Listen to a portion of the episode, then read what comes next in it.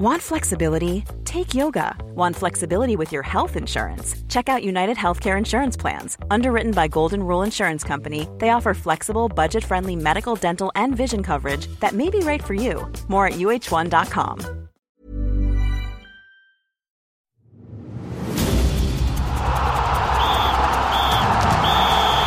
And we're into extra time. Hello and welcome to Extra Time. I'm Barry Guy along with Hamish Bidwell for this week's podcast from RNZ Sport.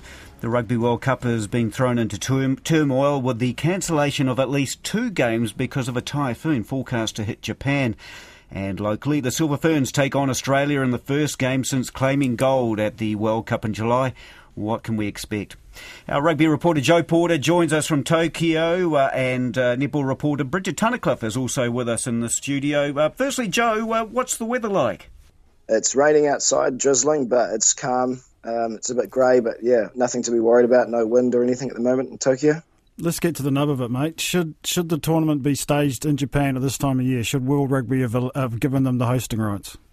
Probably not, but if they want to grow the game in Asia, they really didn't have many other options, I'd suggest. So, um, yeah, it's one of those ones where they're probably caught between a rock and a hard place. They can't hold it any earlier because it's way too hot in Japan. People would literally be falling over on the field in 45 degree heat. You can't hold it any later because it's getting close to Christmas time and it wouldn't work for audiences around the world. So, yeah, I guess maybe they are a little bit foolish or foolhardy and hoped for the best when they maybe knew the typhoon season was here. But I can't really see any other alternative to hosting it in Asia if they want to spread the game in this part of the world. So it's probably one of those ones where they knew it was coming. They may have, maybe should have had better contingency plans for around the typhoon and the pool games, but it is what it is. I think if, if they want to really yeah spread the game around in this part of the world, so I think it's probably a political choice they made to try and grow the game, but it certainly had some um, pretty big ramifications on the tournament. I mean, it's pretty disastrous, really, having to cancel two games. It's an absolute shocker for Italy, who had a genuine chance, albeit very slim, of going through to the quarterfinals. That tournament, that chance has been robbed from them. I know they had a couple of players who were in tears yesterday after hearing the news that the game would be called off. And of course, the, Scot- the Scotland game against Japan is definitely not guaranteed to go ahead. If this typhoon is what they think it will be, I mean, who knows what the infrastructure is going to be like, looking like on Sunday morning after it's gone through? Will the ground even still be there? So, yeah, it's um, and that game would be an absolute travesty if it didn't go ahead. Because you mentioned contingencies, without knowing exactly where um, the typhoons are going to land, and it's a movable feast. At one point, I think Oita was going to be a place where it might land, and now that's being regarded as a safer place where games could be moved to. Without knowing where things are going to land and exactly what time and to what severity, it's really hard to make alternative plans, is it? To say, well, we'll shift it to there, or we'll go to, we'll up sticks with everyone. I mean, there's such a big travelling roadshow. I, I, genuinely yes. think that with, without the ability to move people at short notice, that the only alternative is just not to have it there. And I, your point about growing the game, and certainly it's a great market for rugby in a true rugby country, but you can't guard against this kind of a scenario. And as you mentioned, if, if Scotland, Japan doesn't go ahead on Sunday, well, fair income, people are going to go spare, aren't they? Yeah, absolutely. I think perhaps the only option they did have was to perhaps point out before the tournament that if a typhoon was to hit, some of the fans would miss out and the games would be played behind closed doors because they could essentially move Scotland and Japan if they gave them enough warning. Of course, you can't move the fans, this it's way too hard. The logistics would be ridiculous, and of course the reliance on public transport here it's just yeah, like you say, far too big of a mission basically. But maybe they should have made people aware that if the if typhoons did hit, the fans would miss out on a game, but the teams wouldn't, and you could perhaps play Scotland and, and Japan behind closed doors at a stadium that's not going to be affected by this typhoon. I think that maybe is the only other viable option. Otherwise, you're right, you can't hold the tournament here.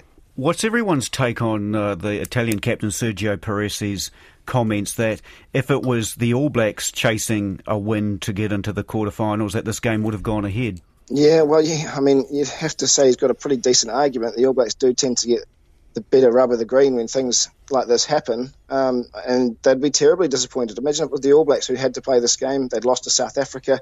Uh, maybe they had a, a, a, different game somewhere else and needed a bonus point win or something like that to qualify top or even sneak through in seconds. It would be an outrage over here, an outrage around the world. The defending champions of the World Cup robbed of a chance to go to the quarterfinals simply because of the weather. So, no, he, he maybe has a fair point there. I mean, it is it's very harsh on Italy. They had a genuine chance to make the quarterfinals and they now don't simply because they can't play this game. So uh, he probably has a fair point.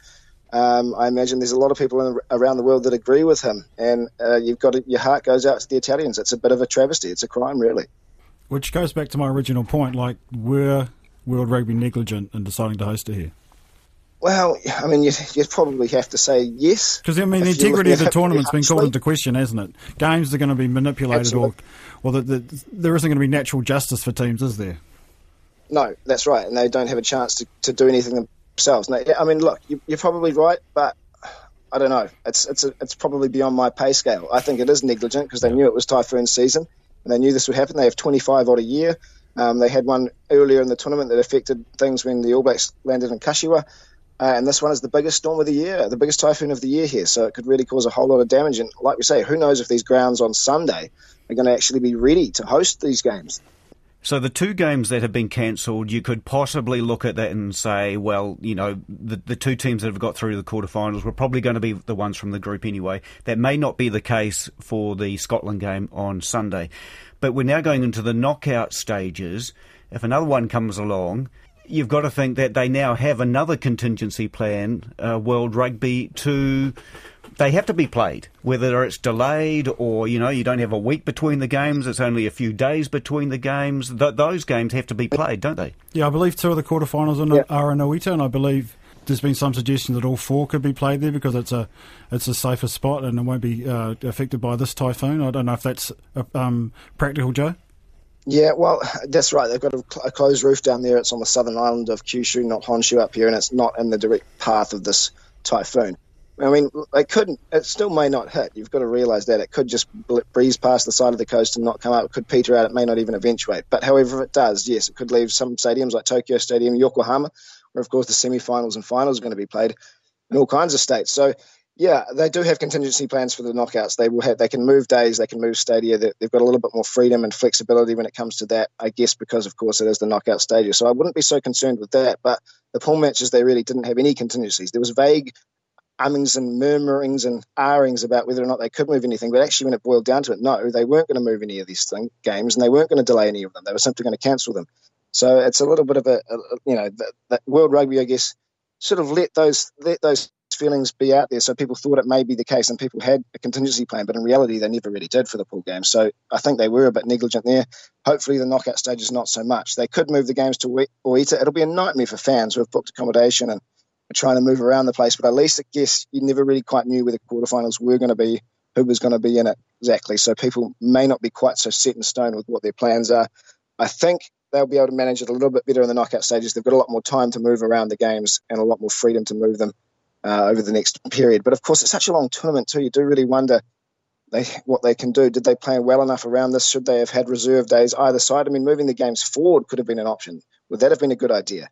Keeping them at the same stadium, but just move them a day or two forward. Um, so yeah, I think you're right. Negligent with the pool stages. Hopefully, in the quarterfinals, semis, and finals and knockout stages, they do have proper contingency plans in place and can move those games around. Um, in some ways, Bridget, I'm wondering if this typhoon, is as shambolic as it's made things, is almost a godsend for the tournament. I have to be frank. I have found the thing an absolute bore. There's been nothing that's grabbed me. I don't think there's been a convincing or um, worthy storyline. There's been a lot of attempts to beat stories up here, and there's a lot of clickbait and a lot of manufactured sort of outrage to try and get people's eyeballs on the World Cup. But the tournament itself's been flat. People have struggled to watch it. Not everyone's picked up their subscription from Spark and all that kind of thing. The Typhoons actually added something. And what's your World Cup experience been like? Well, full disclosure, like I, I like rugby, but I, I don't love it. I'm not I'm not an obsessive.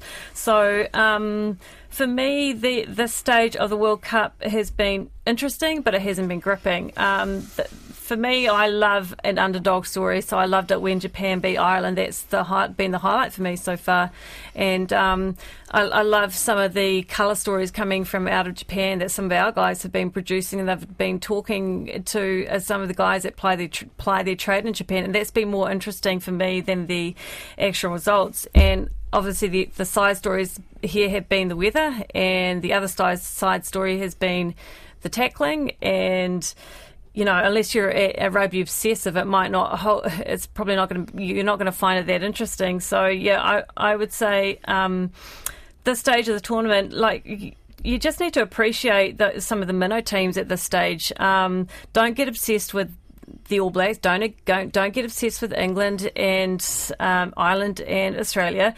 Um, appreciate the Namibias, appreciate the Russias, because it's like those teams, they, they still have their innocence, if you know what I mean. they haven't lost their innocence when it comes to the sport.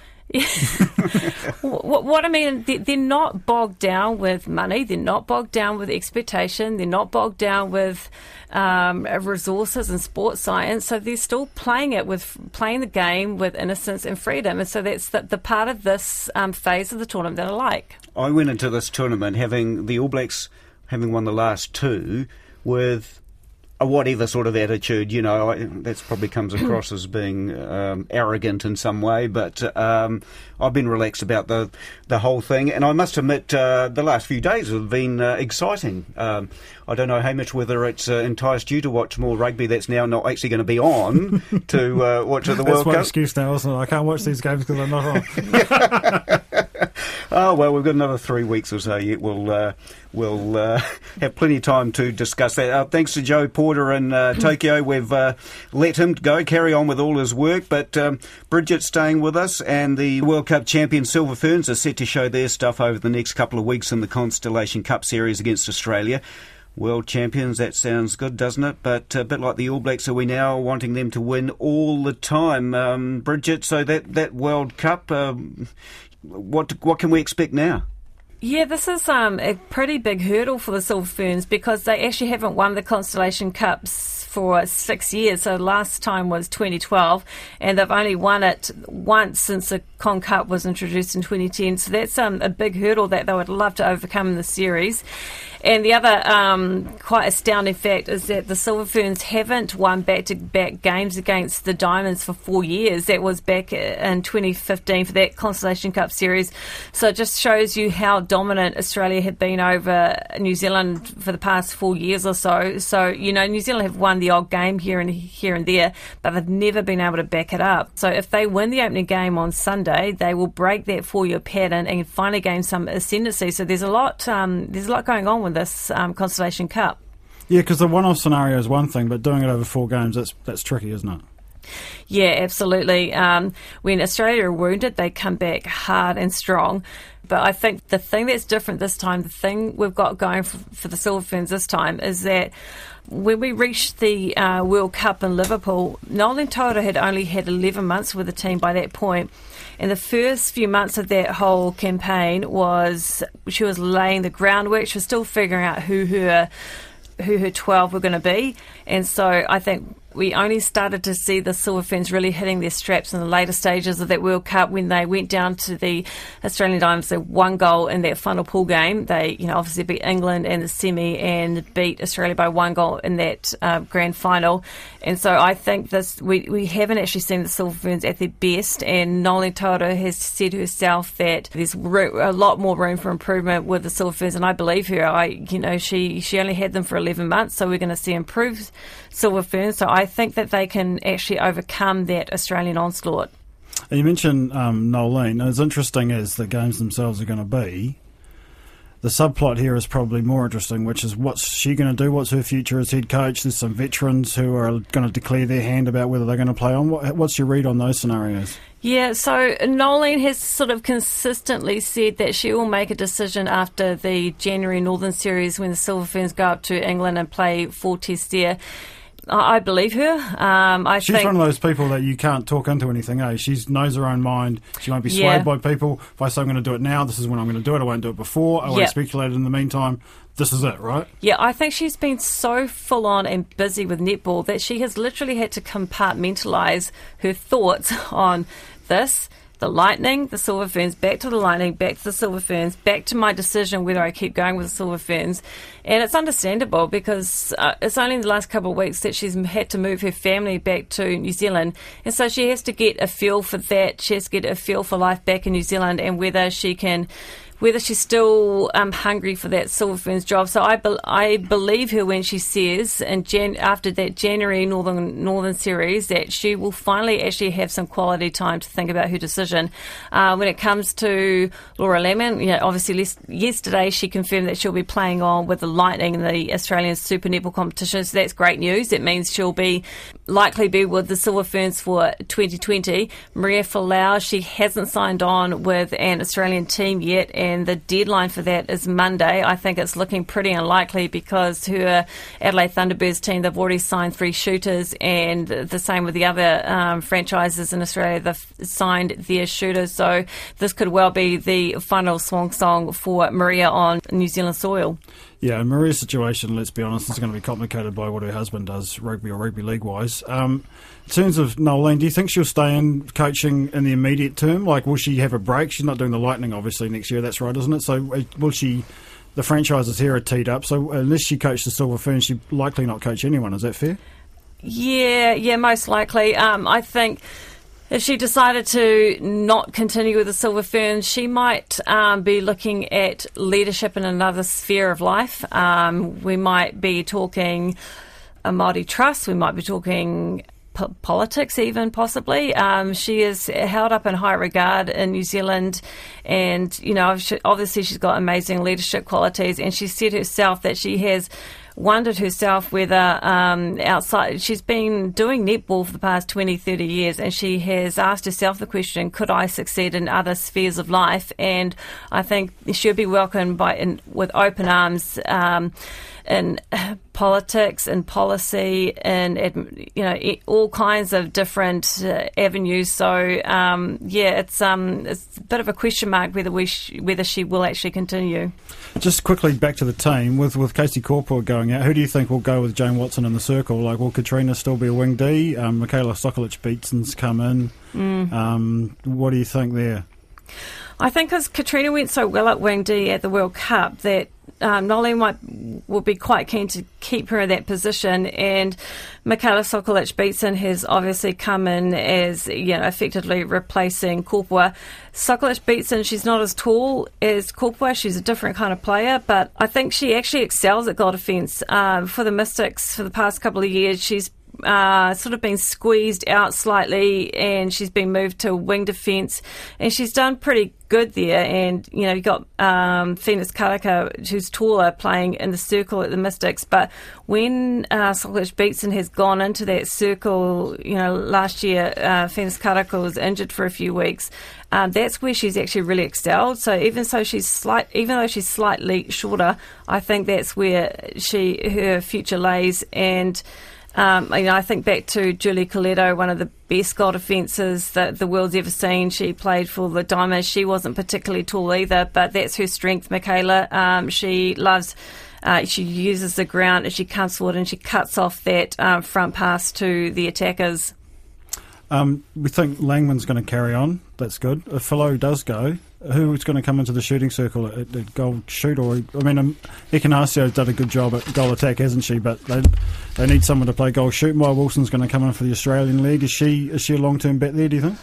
Yeah, so they brought uh, yeah they brought Wilson and I think I actually do prefer Aliyah Dunn. If look, if Aliyah Dunn made all the um, fitness targets, I would put her ahead of Maya Wilson. I I just think Dunn Dunn is amazing, but the thing, one thing that's leading her out, her down, is her fitness. So I understand why they've brought uh, Wilson in.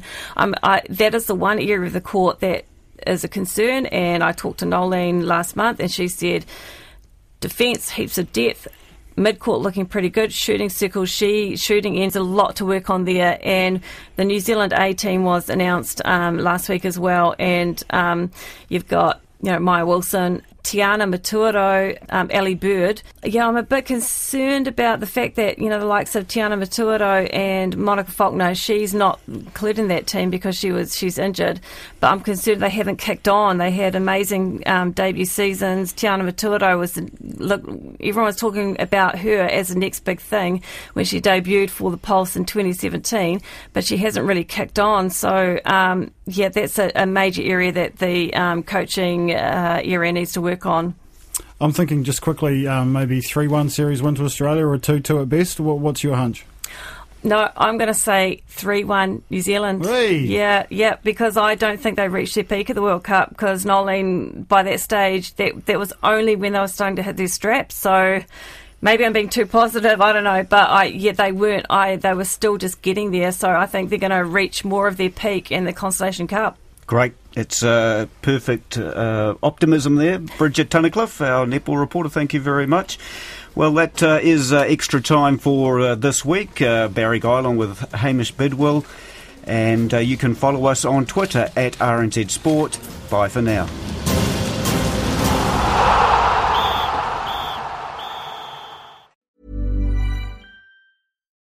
Botox Cosmetic, out of botulinum toxin A, FDA approved for over 20 years. So, talk to your specialist to see if Botox Cosmetic is right for you.